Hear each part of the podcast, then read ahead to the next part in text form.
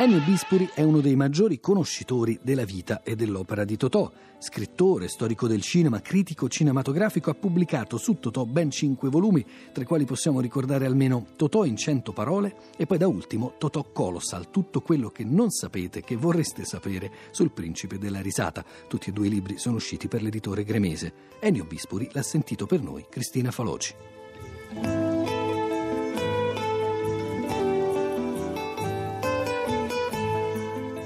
Bispuri, partiamo dagli esordi di Totò, dai suoi maestri e dalla tradizione napoletana. Beh, gli esordi di Totò sono remotissimi, cioè, diciamo che Totò ha già sentito l'istinto del, dell'attore, cioè di fare l'attore all'età di 5-6 anni, quindi ci sono aneddoti che sono molto gustosi, cioè si rappresentava come prete, faceva la messa, seguiva le persone per la strada a Napoli e poi le imitava, eccetera. Però diciamo che il maestro di Totò, proprio in maniera più matura, più seria, è Gustavo De Marco. Gustavo De Marco è stato un attore nato tra l'altro in scena e che insomma, Totò ha amato moltissimo, l'ha seguito e lo ha anche formato perché gli diceva sai che devi fare, tutto parlando in dialetto napoletano che io non so riprodurre, Guagliò dice per capire la recitazione devi guardare bene il tuo viso e per fare questo lo devi vedere in un cucchiaio, ti prendi un cucchiaio, guardi il tuo viso, fai delle smorfie eccetera e capisci qual è appunto la carica eh, comica che può avere il tuo viso. Poi ovviamente i primi teatri a Napoli, le staccate, poi a Roma nel 22, cioè, e poi è diventato Totò diciamo, in teatro, attenzione perché lui passa al cinema nel 37, quando aveva 39 anni, che per l'epoca non era proprio un ragazzino, insomma. Quindi ecco, la formazione di Totò è, è Napoli, è proprio i bassi di Napoli, la strada, non è che ha fatto l'università Totò e quindi tutto nasce dall'osservazione. Lui cominciò tra l'altro anche come imitatore, fu chiamato sì, come imitatore di, di, De Marco, di, De Marco, certo. E la mimica è anche quello che poi ha salvato Totò, nel senso che lui, abbiamo detto, Bispuri ha iniziato tardi eh, il cinema, ma poi circa la metà dei suoi film sono stati fatti quando lui era già cieco. Sì, dal 57. Pochi lo sanno questo, perché lui nel 40 perse l'occhio sinistro, perché lui era estremamente geloso. E siccome era stato operato e quindi era bendato, la moglie, eh, la, la, la Diana, insomma, gli stava accanto, a un certo punto va al bagno, eh, lui sente dei rumori strani nel bagno, si sospettisce, si leva la benda, si prende a schiaffi perché era convinto che la moglie lo stesse tradendo nel bagno.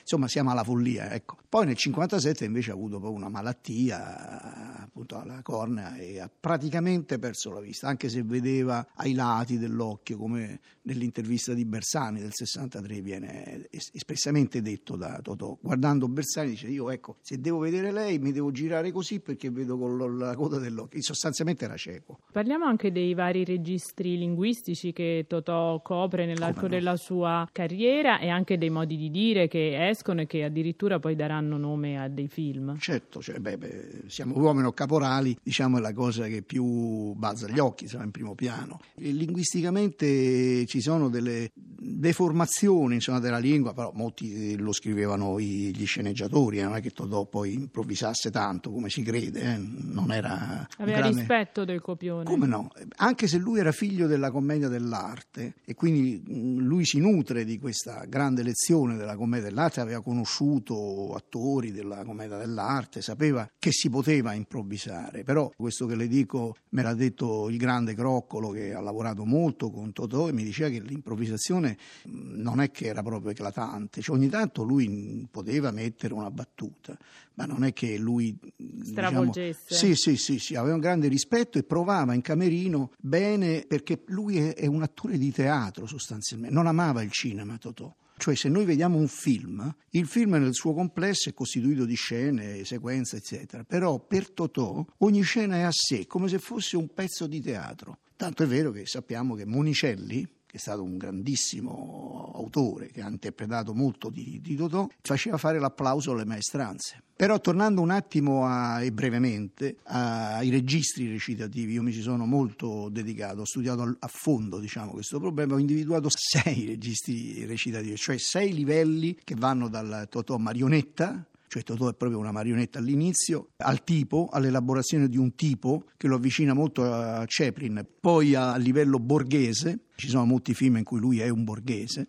e il, il, livello dell'uomo che soffre, anche l'uomo sofferente, per esempio pensiamo a Totò Re di Roma, lo stesso Guardi e Ladri, e poi e quello che me ha interessato di più, su cui mi sono soffermato di più, è quello che ha capito Pasolini di Totò, che nessuno aveva capito, che giaceva nella, diciamo, nel mondo, nell'anima di Totò, uno strato lunare, metafisico, astratto, che solo Pasolini è riuscito a cogliere. Ed è interessante che le ultime parole pronunciate da Totò al cinema, e sono quasi un testamento, quando lui alza gli occhi, è una marionetta, alza gli occhi a, al cielo, vede le nuvole e dice eh, struggente, meravigliosa bellezza del creato. Queste sono le ultime parole di Totò.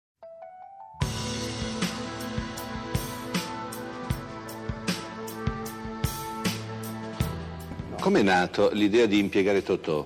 Cioè sotto quale angolazione ha visto Totò, che è stato Totò sfruttato preso, da tanti film? Sì, l'ho preso per una ragione molto semplice, perché riuniva in sé in maniera assolutamente armoniosa, indistinguibile, due momenti eh, tipici dei, dei personaggi delle favole, cioè l'assurdità, il clownesco e l'immensamente umano, umano proprio come nelle favole della nonna, insomma.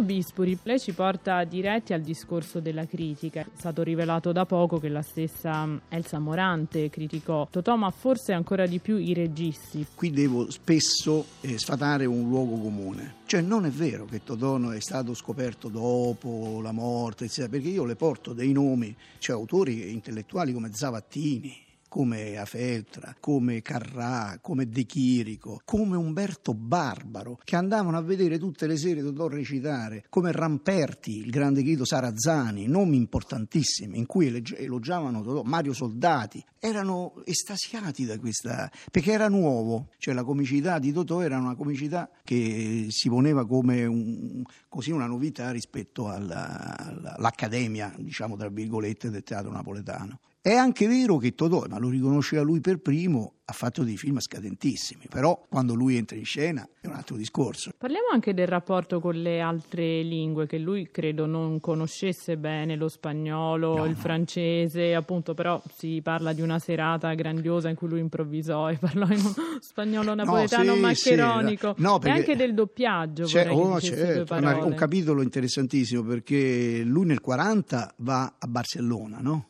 E porta diciamo, uno spettacolo Entre dos luces, no? tra due luci, e recitava una specie di spagnolo così organizzato alla meglio, e, e ma ebbe un successo enorme. Tant'è vero che gli attori spagnoli, catalani, spagnoli, che lo vanno a vedere, poi gli richiedono di fare una, di nuovo una esibizione per loro. E quindi, eh, no, lui non parlava nessuna lingua, a malapena l'italiano, però insomma in Francia lui andava sempre con la Faldini, andava in Costa Azzurra, anzi si comprò pure un, un piroscafo, Alcor, si chiamava, e passavano l'estate lì, no? quindi a Monte Carlo, Saint-Tropez, eccetera. E per il doppiaggio, questo una volta lui uscì dal cinema, questo me l'ha raccontato proprio la Faldini, secondo per secondo, vanno a vedere Totò Sceicco e a un certo punto c'è la battuta famosa, no? guarda Omar quanto è bello, Omar guarda Omari quanto è bello, tradotto il regalo la mer, chi è si belle, nessuno ride. A quel punto, ma come si poteva ridere? Non si può tradurre questa battuta in nessuna lingua. E allora Totò esce incavolato.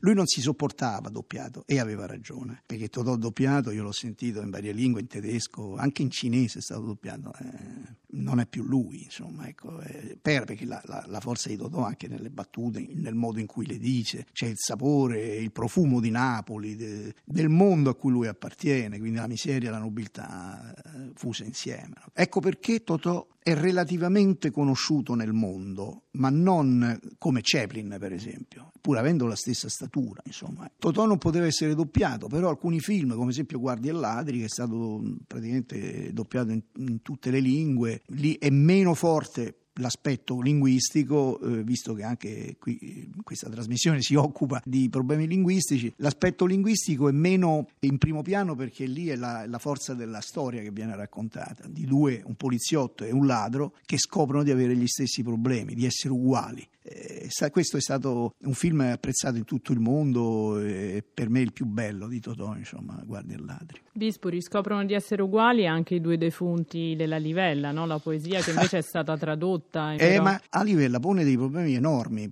Per tutta la vita Totò eh, ha tenuto al titolo di principe, però a livello è una contraddizione, perché alla fine lui espone una dottrina secondo la quale lo spazzino è uguale a, al marchese che è sepolto accanto a lui, quindi a, live, a livello è appunto la morte che rende uguali tutti e questo è strano, è una contraddizione strana. Secondo me eh, questa cosa si spiega attraverso la massoneria, perché Totò era massone. Quindi ha voluto scrivere questa cosa, peraltro molto bella, forse una delle, anzi la poesia più bella di Totò, più lunga, più elaborata, più c'è dentro un'ideologia, un sistema di valori. A quel punto ha voluto quasi capovolgere eh, la sua eh, centralità di nobile e, e dire no, alla fine l'umanità siamo tutti uguali. È come un messaggio che lui lascia.